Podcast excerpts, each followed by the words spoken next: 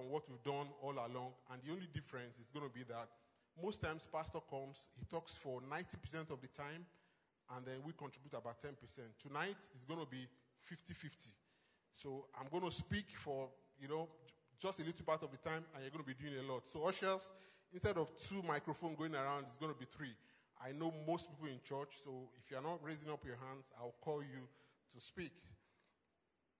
So if you look at that, um, you know, the title of our message tonight, it says that um, God's trustees. And also, it's a good interlude because, you know, sometimes you want to have a little break from those deep teaching. You know, we've been doing John, and Pastor's been going so deep. Um, Jesus Christ knew he, his disciples before he chose them. Um, Salome, John is his cousin, and all kind of things that you get. You get homework, you might not even finish in a week before you come back. So today it's good to have an interlude, right? It's part of Sons of Freedom, freedom from deep teaching.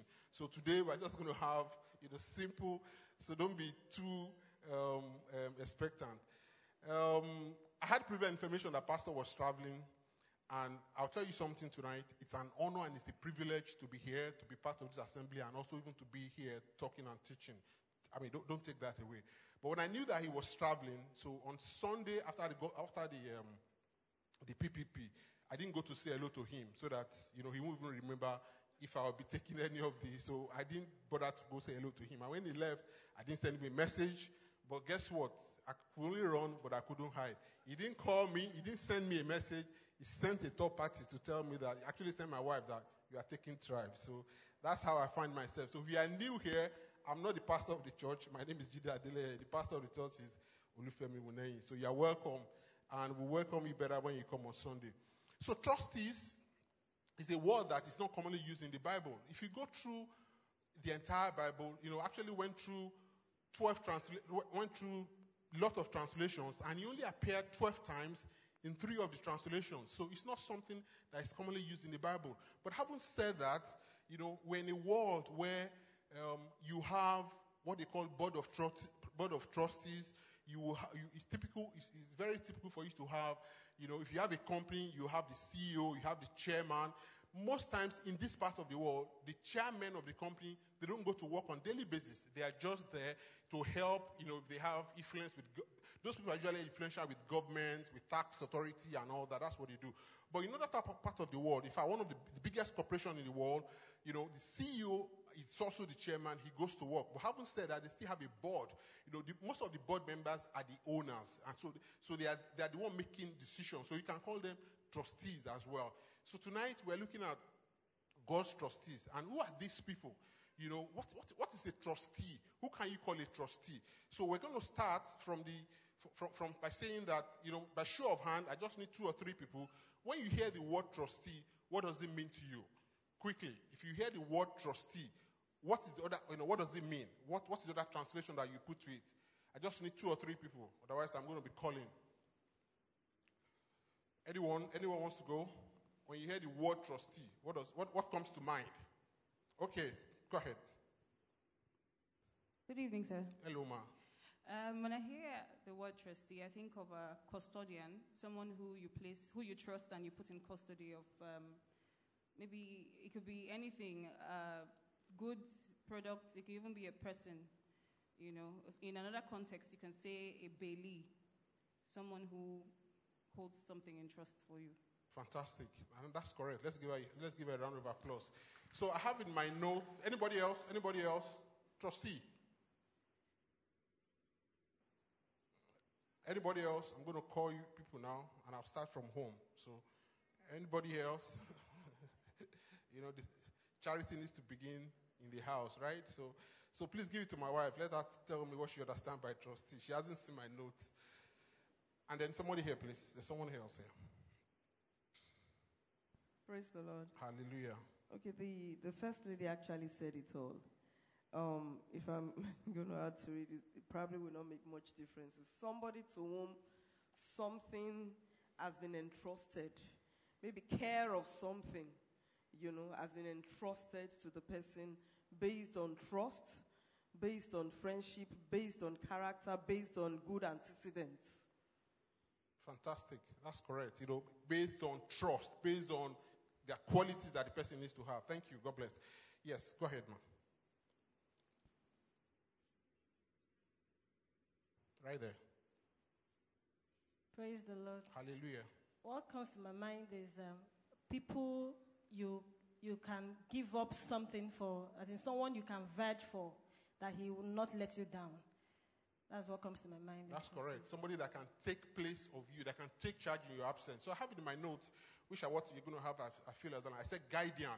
Somebody who can be a guardian to you. Somebody who can be your executors. You know, when people do wills, you have to trust those people to be executors.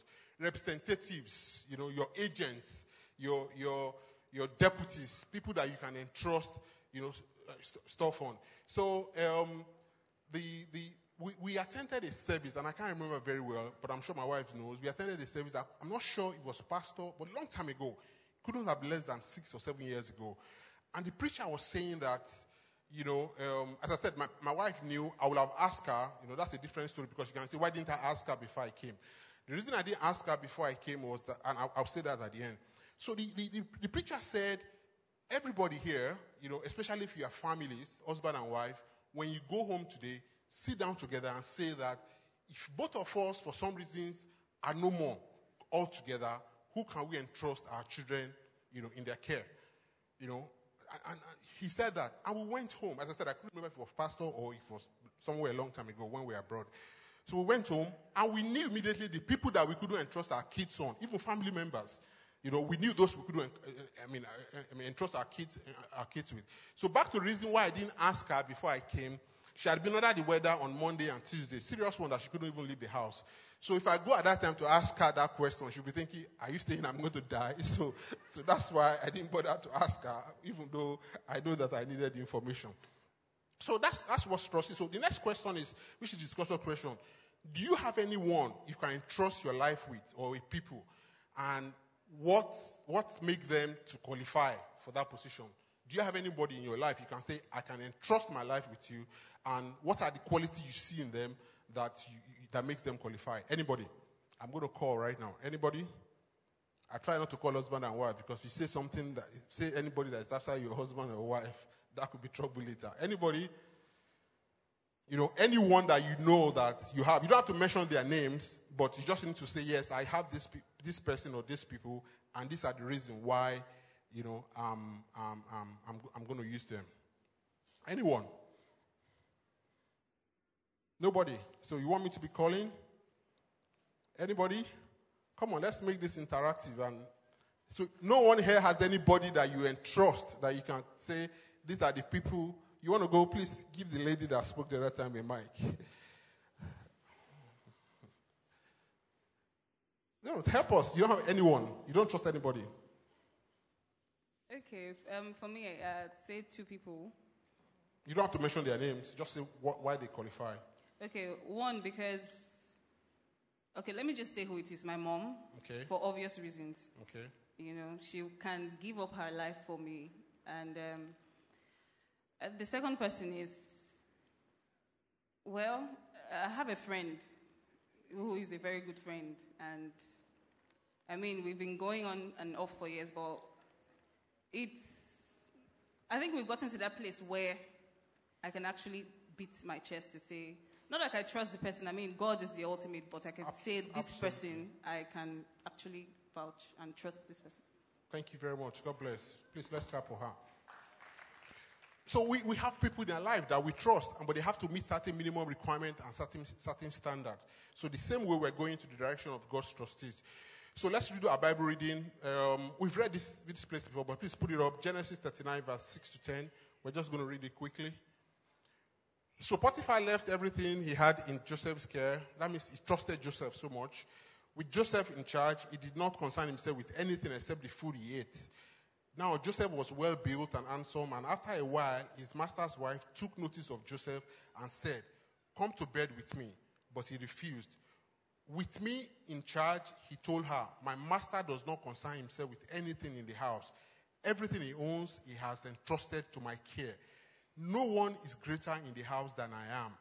My master has withheld nothing from me except you, because you are his wife. How then could I do such a wicked thing and sin against God?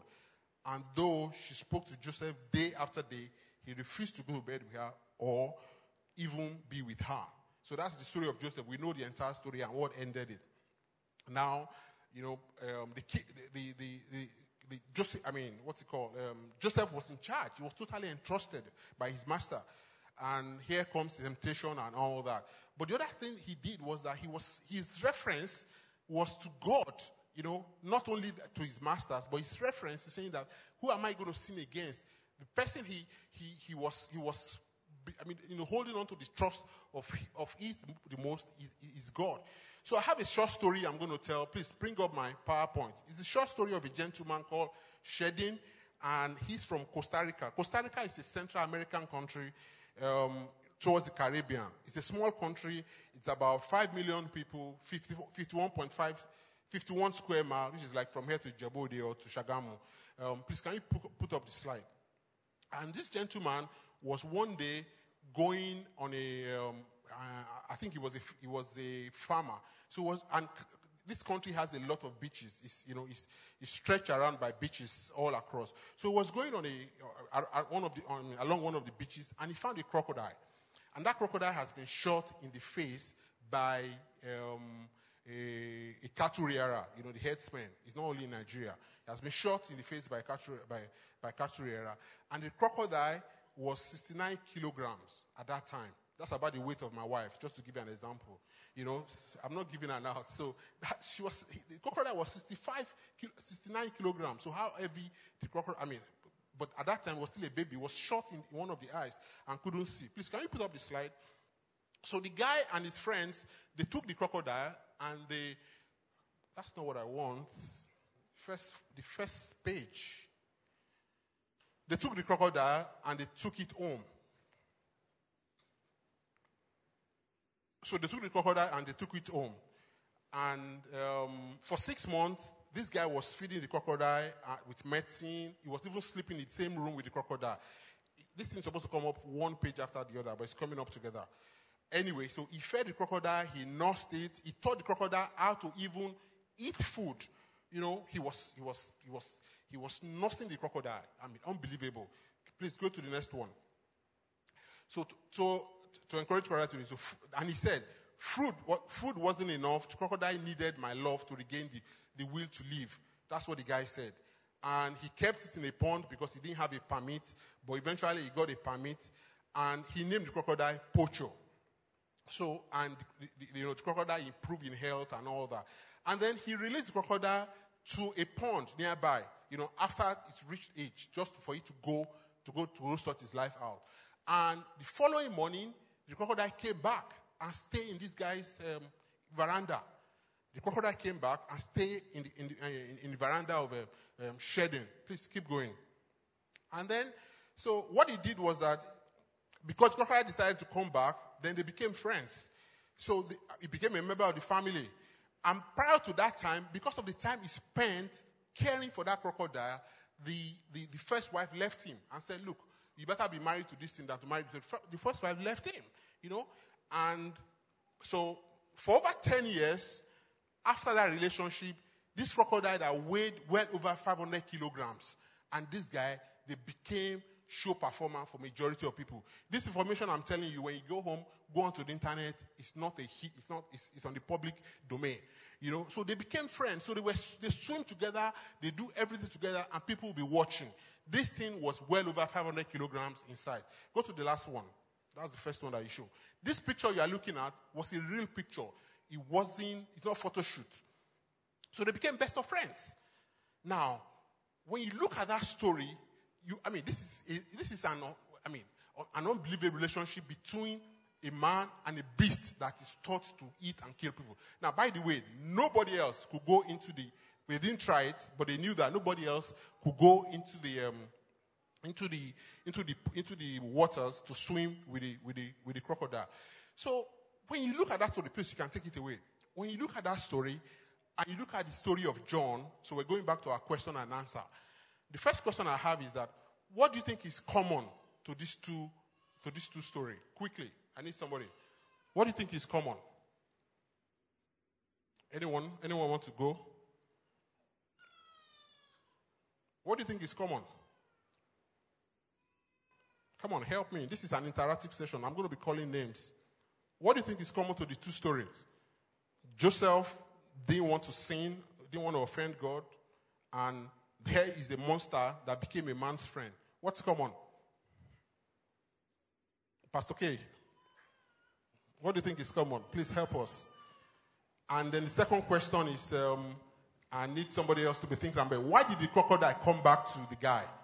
Why did the crocodile, why did he come back to guy? I, would say it's trust. You know, um, Joseph trust. Joseph believed his master trusted him and did not want to break that trust. And again, God had um, God had trusted him, which was why God even allowed his master to be able to trust him, and he didn't want to break that trust. Um, I, I think it's the same thing that um, I would say the crocodile was thinking. He didn't want to break the trust that the, the, the guy, the fellowship, the affection, the love that uh, had showed him over the years. Thank you. Fantastic. Please, let's clap for him. Now, that's, I mean, it's, it's, it's just trust. You know, Joseph wanted to honor the trust of his master and also the trust of God for him. That's what he wanted. The crocodile became, the crocodile was named Choco, um, Cho, Chopo, became Chito's friend. They became best of palace. Monster became a man's friend. In fact, if you go and read on the internet, the story went on that they were together for over 10 years. The crocodile died at the age of 50, and Chito, you know, had a family burial for the crocodile. The, the pictures are all, all over the place. So, my next question is what cemented their relationship? What made their relationship to be that, you know, to be that close? Anybody? What, what, what, what brought their relationship together? Anyone? You want me to call names now? Anybody? Please give Fortune the mic. Fortune, what do you think brought their relationship together? Um, I'm thinking fellowship, care, uh, communication. Stuff like Yeah, that's, that's, that's the summary of it love. Because Chito showed love to the crocodile, and the crocodile wanted to be forever, you know, grateful. So we're going to run through quickly. Now, I have this question, and I think we need to talk about it. Does human respond the same way? If not, why not? Does human beings, do we respond the same way that the crocodile responded? Is that how human responds? Anybody? Choir, you're usually helping us all the time. Okay, Pastor Nina wants to go. Please give her the mic. Anybody else? You know, does human respond the same way that crocodile responded to Chito?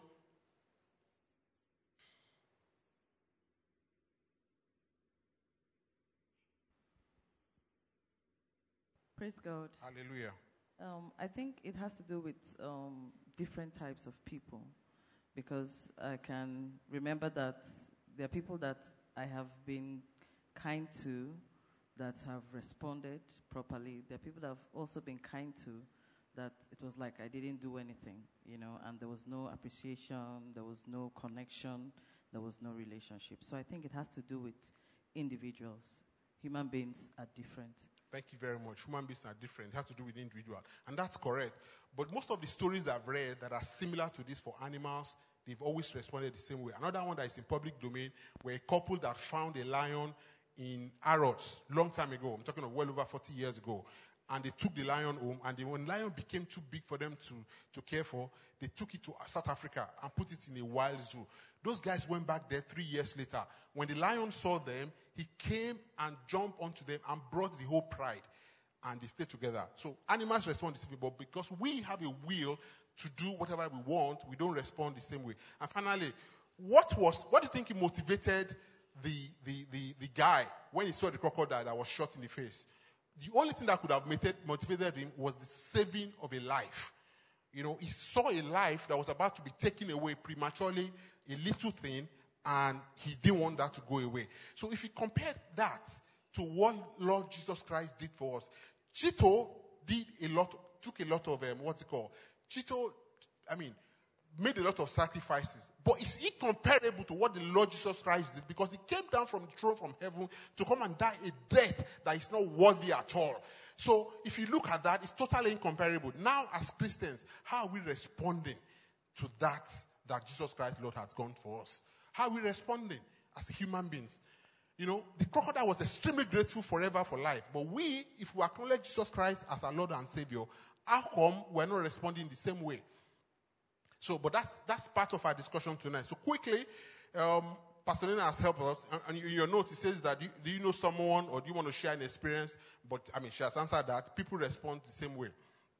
So, tonight, we're going to go straight into the, the, main, the main discussions. The world is broken. There's no doubt about that. We're in a world where what people are looking for is fame, power, money, and that's all we're looking for. And unfortunately, as Christians that we're in the world, most of the time we are carried away because of all these things and we're joining this, the world that we're supposed to be a light unto, but we're not. We're joining them. Because right now, just like it was in the days of old, God is searching around the earth on a daily basis looking for people to send around as trustees for Him.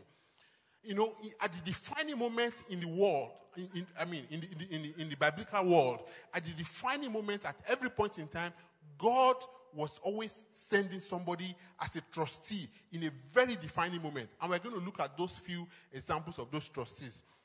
Now, one of the things that makes us, I mean, as I said, is money, power, and fame, and all that. And really, church or the capital letters C church and us should not be part of that. That should not be our focus. Our drive and our focus should be what the Lord Jesus has done for us and what can we give back in return, irrespective, because this world is going to pass away, irrespective of how much we have. Now, there's nothing wrong with having money. The Bible says it's love of money. It's the love of it that is, is evil. And also the misconception, you know, one of the most misconception around is that they said the, uh, money answereth all things. And that's fine.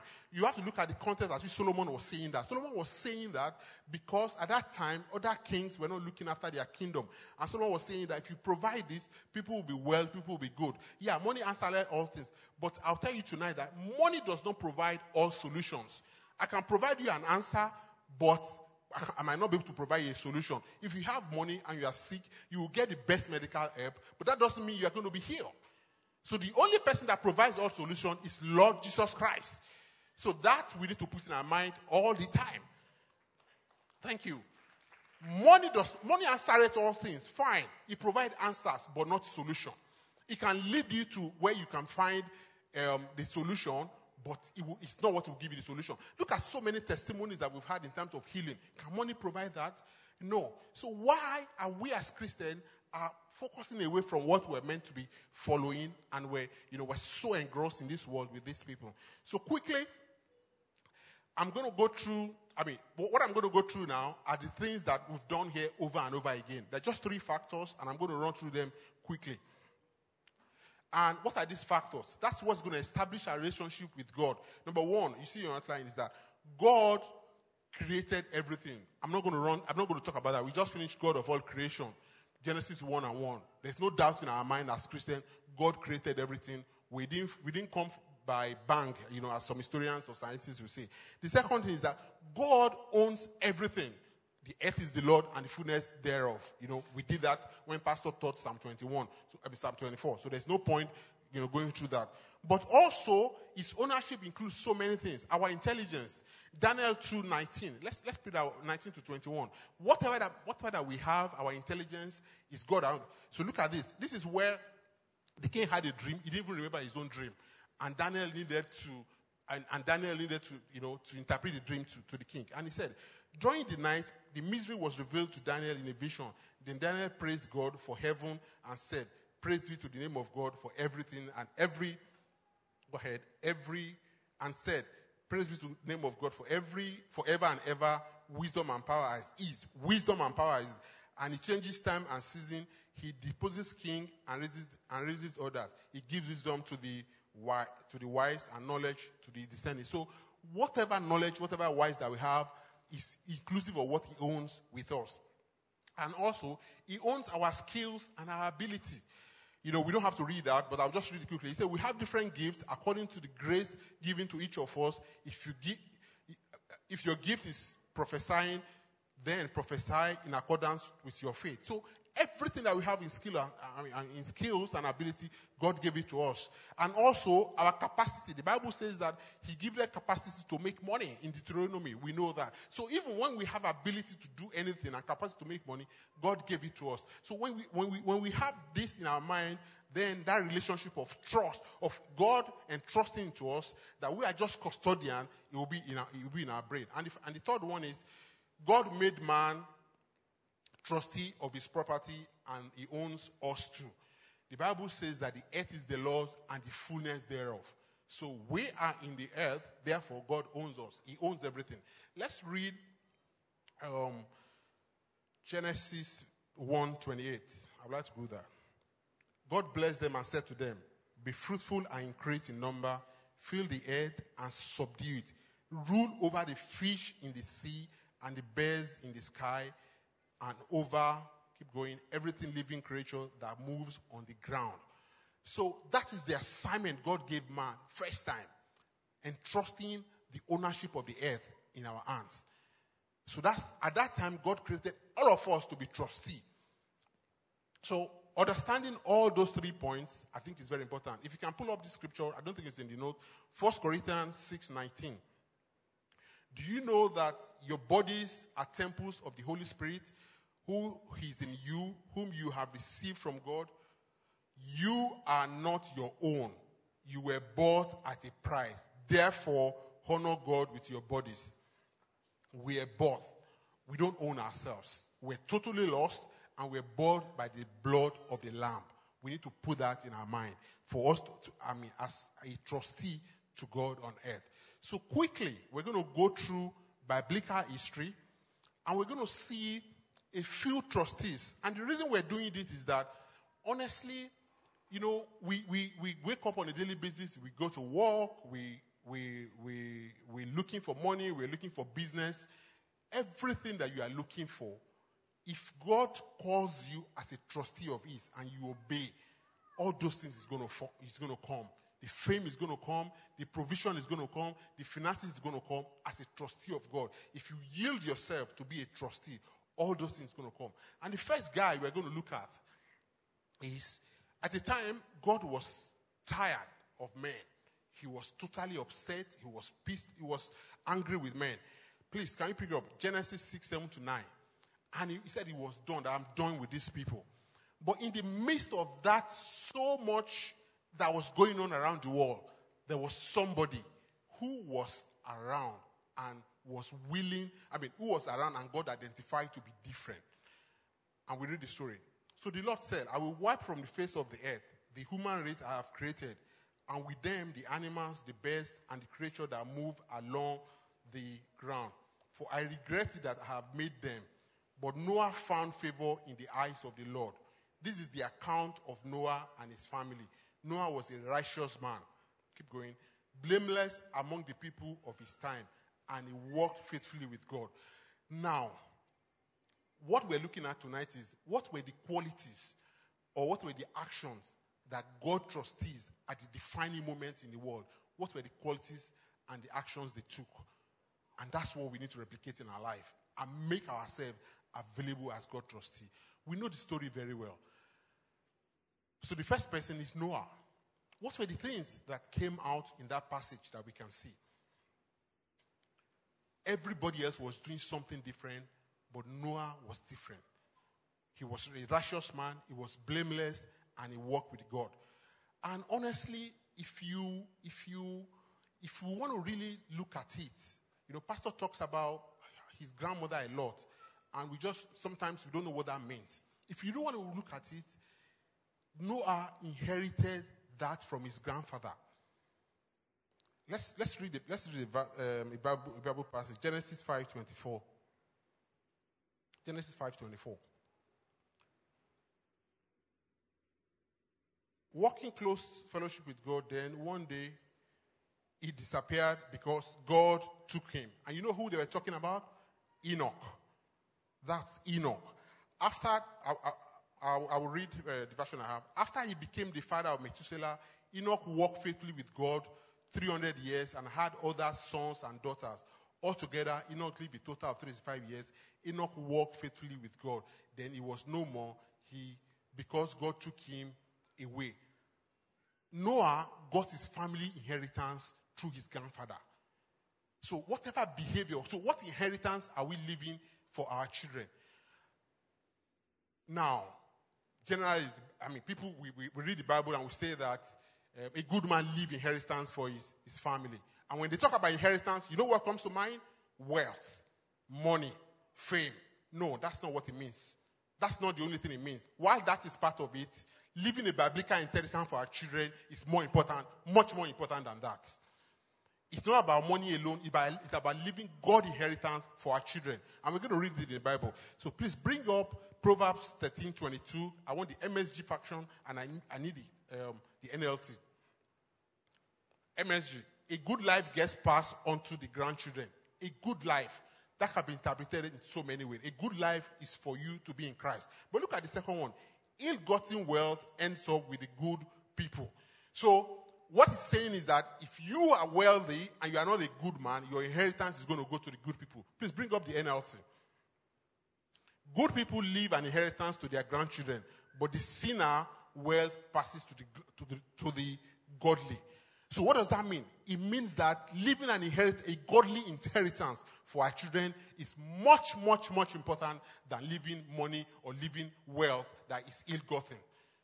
So, ladies and gentlemen, Noah got his inheritance from his, fa- his grandfather.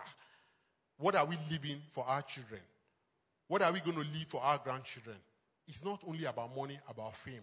It's about living godly inheritance. Praise the Lord. So Noah also showed, and then um, walking with God requires not only obedience, but righteousness, and it leads to favor with Him. Because Noah was righteous and he was obedient as well. Because if you read Genesis 6:22, it says Noah did everything just as God commanded him. So if you look at for Noah to be entrusted with this, with the world at the point of which he was entrusted with the world, he was righteous, he walked with God, and he was obedient. And honestly, finally, the covenant, the out of the gratitude, because Noah also showed gratitude, that's what led to the covenant, and God said, I am not going to destroy the world with water anymore. Let's look at Genesis 8:22. Then Noah built an altar to the Lord, taking some of all the clean animals, close beds, he sacrificed burnt offerings on it. The Lord smelled the pleasant aroma, said to his, said to his heart, Never again will I cause the ground because of humans, even though every inclination of the human heart is evil from childhood. And never again will I destroy the living creatures as I have done today. Now look at that. If it's today that Noah had saved people like that, when he comes out, it's going to be selfie, it's going to be tweeting, it's going to say, I'm the one. So everybody, you need to come to me, you need to bring offering, you need to go and, be, and say thank you because I saved you. No, Noah didn't do that. He was humble enough to acknowledge that God saved them and he went to show gratitude. And his gratitude led to a, a covenant. And that covenant is part of what makes the world not to have ever been destroyed ever after by God. So, what are the characteristics that Noah, I mean, Noah was a significant person at that point. It was a defining moment, and God was looking for somebody to say, I mean, to at least take away the people that will, will be left in the world. So that's the first guy we're going to look at tonight. And if you go to Hebrews, you know, there's something I call the Faith Hall of Fame. You know, Faith Hall of Fame. In Hebrew, a lot of people were mentioned, and Noah was one of them. He was in the Faith Hall of Fame that was mentioned in Hebrew. Praise the Lord. The other person that we need to look at, let's read Matthew 18 to 25. I'm just going to paraphrase. I'm not going to read it because of our time. Time is a bit past spent. It's Joseph the carpenter. But bring it up, and I'll look and I'll just read two, two, um, two, two verses. Verse 19. We know the story. Jo- because Joseph, her husband, was faithful to the Lord and yet did not want to expose her to public disgrace. he had in mind to divorce her quietly. That's number one. Number two, but after he had considered this, an angel of the Lord appeared to him in a dream and said, Joseph, son of David, do not be afraid to take Mary home as your wife. Because what is conceived in, her is from the Holy Spirit. She will give birth to a son, and you have to give him the name Jesus. Please keep going.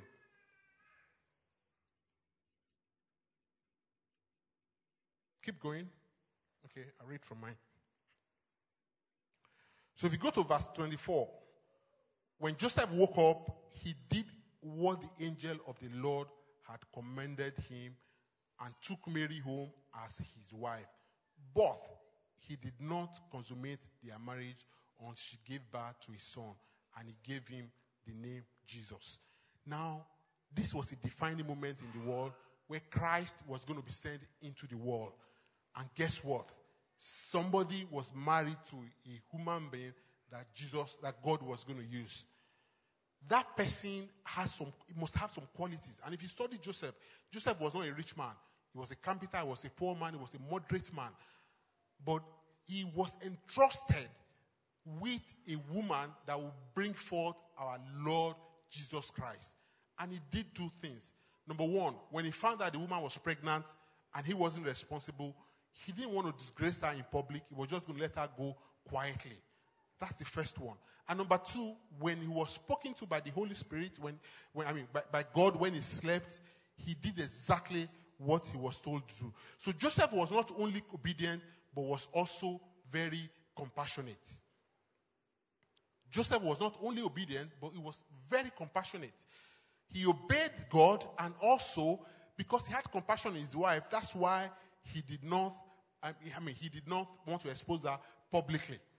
And you know, when you talk about compassion, I would like to say that you cannot miss compassion for correction. You know, that's one of the things that we do. You know, that we have compassion on our children or we have compassion on our family does not mean that we can we can't correct them and we can't point it out to them. I mean, something something happened this week in, in, in my home.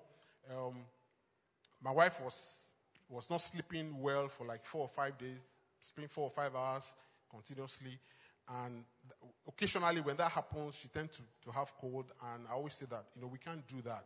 That's not, that's not, you know, we don't, we have a lot of things to do, but we need to be, do it gradually. So, but I didn't say anything. So when she had the cold, she didn't want to tell me because she knows what my reaction was going to be. So she told me, eventually I found out. And the next thing I said was that, well, Chiba, I told you. He said, yeah, you are being judgmental. That's the first thing she said. You are being judgmental. I said, no, it's root cause analysis we have to correct. Don't do that anymore. So the following morning, of course, she was upset, fire for fire. She went to bed, I went to bed. But to show compassion, the following morning, I woke up and I made a cup of tea, put all the thing, and I carried it upstairs while she was still sleeping, put it by her bedside, and I went to work. And that is compassion because she was sick. I was compassionate, you know, to, to, to do to do that. So there's a difference between compassion and correction. Praise the Lord. Thank you. So the next guy we're going to look at is, um, well, on my note it says, compassion is the nature of God that is mandatory for his trustees. And we have a lot of Bible passages that we can read. Mark 6, 3, 4. Jesus had compassion on the people. So, you know, so to, to be a trustee of God, we are not only going to be obedient, we need to be compassionate, and we need to be trustworthy. So the next guy we're going to look at is a great guy, one of the greatest guy in the Bible. And that's, let's look at 1 Samuel 16, 7. 1 Samuel 16, 7. But the Lord said to Samuel, Do not consider his appearance or his height, for I have rejected him. The Lord, for I have rejected him. The Lord does not look at him at things, at things people look at. People look at outward appearances, but look at the earth. Here, you know, David was going to be anointed king, and they brought everybody in the whole family, and they didn't find anyone until they said, the guy said, You still have another one. Let's look at 1 Samuel 17 34. So, at the defining moment in the, in the life of children of Israel, it was a defining moment in their life. Somebody, I mean, imagine, I'll put it in today's, in, in today's world. Imagine somebody comes to the gate and he comes with um, traditional um, whatever and say that anybody in GFH come out. If you know you know your God, you have the power of God, come out. That is what the children of Israel were going through at that point. And everybody, I mean, they just they just cowered up. They were they were worried. But there was a young man in a defined moment in the history of children of Israel who stood up. You know, and where did he put his trust? But David said to Saul, Your servant has been keeping his faith, his father's sheep. When a lion or a bear came and carried off a sheep from the flock, keep going. David said to the Philistine, You come against me with sword and spear and javelin, but I come against. No, no, that's not. You didn't finish the first um, verse.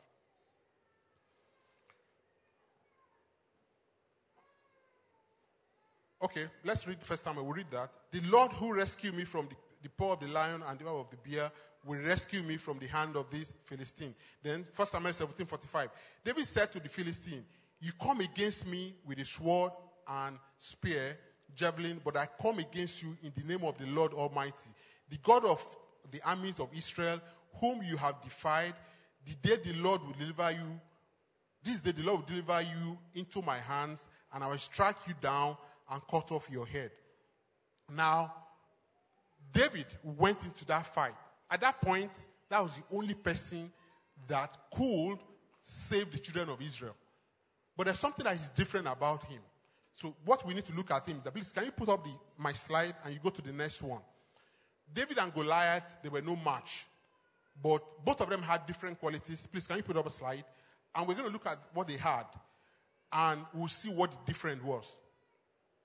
So here was a, a, a young guy that has never been to war before, that was standing in front of a trained warrior and was, was, was talking and telling the guy that, look, I am going to I'm going to, I'm going to have your head cut off today. All right, they don't, they, seem, they, they don't seem to be able to pull it up. It's the same slide that you pull up the other time. That same one. You go to the bottom of it. So, in, in, in strength, David didn't have physical strength. In armor, you know, he didn't have. In equipment, he didn't have. He had nothing. On the other side, um, Goliath had equipment. He had, okay, here we go. Here is David, here is Goliath. Battle experience, David had none. Goliath had. Battle training, none for David, Goliath had. Resources, you know, all kind of javelin and all that. David had none. Goliath had. Sophisticated equipment, what they used to go and fight a war. Shield, you know, armor, David didn't have any. Goliath had. But what does the two of them have something in common? confidence. They were so both they were both confident that they were going to win the war. While Goliath had confidence in himself, David had confidence in God Almighty. The beginning and the end. The one that was, that are is, that shall ever be. Thank you. God bless. You know, the King of Kings and the Lord of Lords. And his confidence and trust in God was what made him to defy, I mean, to, to, to, de, to defeat Goliath. So, in whom are we putting our confidence? In whom are we putting our confidence? The only person that the host of heaven and the God of Abraham, Isaac, and Jacob that can entrust a situation into his hand is one person that can put his trust in him. That's the quality that we need to look at from, from, um, from David. Absolute trust and confidence in God gives unwavering courage. David was courageous because of his confidence in God, which leads to deliverance. Absolute confidence and trust in God Almighty. So, to be a God trustee, you need to have confidence in God. Let me tell you something, people. Just like as it was in the days of old, God is looking for people in our families. God is looking for people in Lagos. God is looking for people in Nigeria. God is looking for people in Africa that He can send forth as his trustees for different situations around the world. Are you, I mean, you and I, are we going to be that person? Are we going to look at all this quality we have discussed tonight and we're going to say, I'm ready to go, Lord? And finally, we're going to look at another gentleman. Well, we have two to go. Genesis 39, number 9, verse 9. No one is greater in this house. We've read that before, so I'm not going to read. This is Joseph the dreamer. You know, Joseph was one talking here, the, the story that we read before. Joseph had an unwavering loyalty to God. Not only that you have confidence in God, you have to be absolutely loyal to God. Joseph was extremely loyal to God. Because his master trusted him, he didn't want to defy that trust. But primarily, when he said, Should I sin against God? So his loyalty was absolutely to God, not to his masters alone. So for us to be entrusted with wealth, money, fame, anything in this world, God needs to be able to have our loyalty. Because when Noah finished, he didn't go about, you know, um, um, screaming and yelling around and taking selfie and declaring his fame. He went to, to, to sacrifice and thank God. He gave all the glory and returned it back to God. So Joseph had, you know, an unwavering loyalty to God. And also, also, when his brothers came, we know the story. Joseph was compassionate and forgave his brother. Forgiving is, I mean, there's no doubt about it. It's a very difficult thing to do, especially from people that are close to you. But for you to be entrusted to go forth for God and lead and deliver people. Because when they sold him into, the, into slavery, they didn't know that he was the one that was going to deliver them. But God made that happen. So when they came back, God knew ahead of time that this guy had a good heart. Pastor was talking a few weeks ago and said everything is in heart. And because of that, he forgave them, he was compassionate to them, and he helped them, and they were there for, I mean, over 400 years. They came from where, I mean, there was famine in their land, and that's why they came. So Joseph was compassionate, and we can see all the, all the, um, all the, um, uh, the verses. You know, Hosea 6, Hosea 6, he said, For I desire mercy, not sacrifice, acknowledgement of God rather than burnt offerings. So we need to be compassionate. We need to have mercy on people, even when they have done us wrong and they come back and we're in a position to do them good. We just have to be merciful. For God to be able to put, to entrust into our hands, you know, as a trustee of, of God. Please, the last slide, the how you put up. Abraham Lincoln said something in that last slide. If you go back to my slide, please put it up. He said, I've always found that mercy bears richer fruits than strict justice. Meaning that, you know, sometimes, I mean, or most times, we need to temper justice with mercy. If you go to my last slide, you'll be able to put it up. And finally, the last guy we're going to look at, and we're not going to spend so much time on that one because we've done a lot of work on it. John 1 27. Yeah, this is Abraham Lincoln saying, I've always found mercy bears richer fruits than strict justice. So we need, for us to be a trustee of God, we need to have, we need to be compassionate and be merciful to people that are within our troubles. So let's look at John 1:27. Though his ministry follows mine, John was talking. You know, we, we were doing John, we're studying John. I just want to read it. I'm not even worthy to be a slave and, and untie the strap or his sandal. If you have been coming to Thrive, you understand this. Pastor explained to the detail. Now, if you don't understand this, please go back and listen to the Thrive, the last, the last um, three that we did prior to the last week.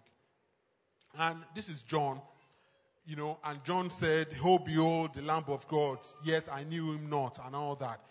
This is the guy who was his cousin, but he was talking as if, man, he was saying the right thing. Because, he, so if you are not, so for us to be able to, to achieve and to be entrusted with things of God, we need to be humble when we have to be.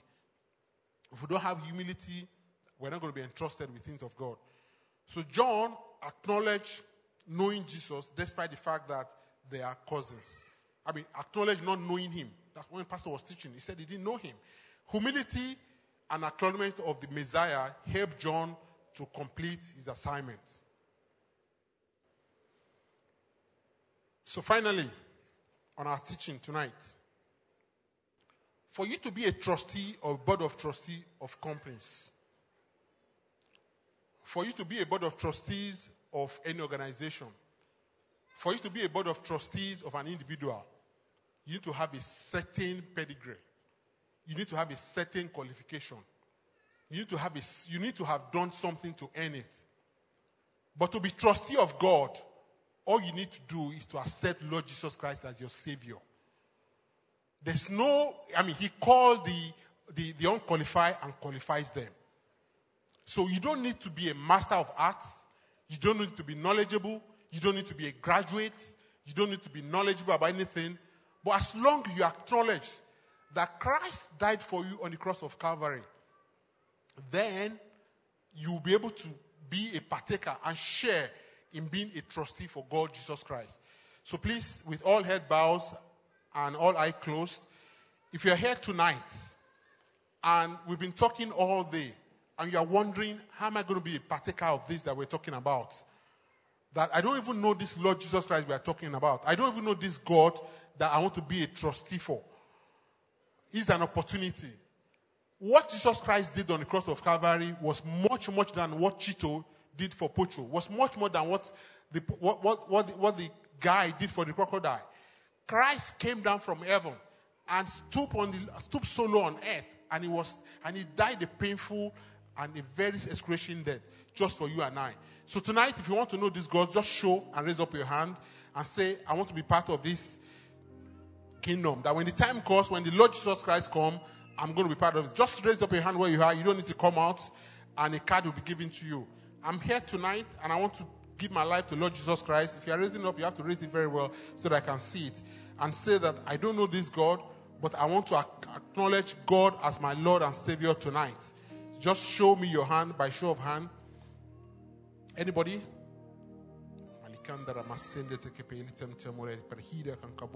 Anyone?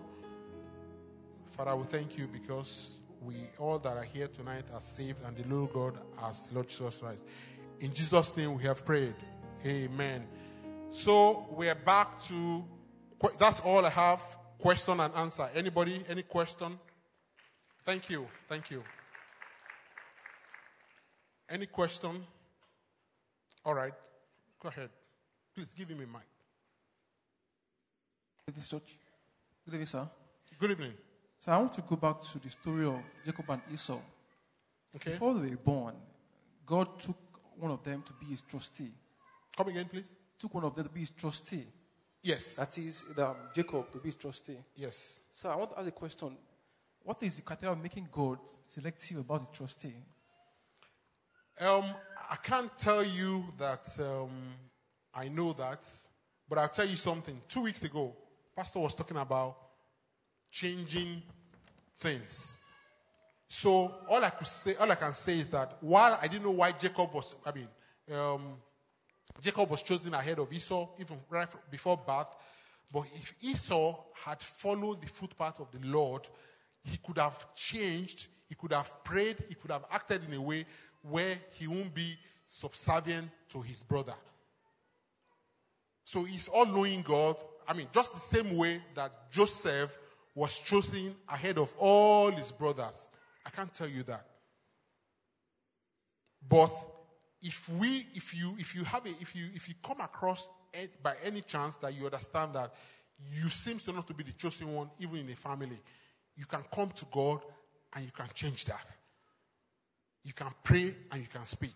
So to answer your question, honestly, maybe Pastor comes, he can, he, he knows that, he knows that. Is there anybody who can say that, who say, who can say that he knows why Joseph was chosen ahead of, um, I mean, Jacob was chosen right from the womb ahead of Esau? No, I don't think so. He's all knowing God. He's the one that was, that is, that ever be. Nobody can question him. The same here he was yesterday, today, and forever he will be. If anybody has any other answer, please show your hand. Anybody? Does that help? Somehow. We can take it to Pastor.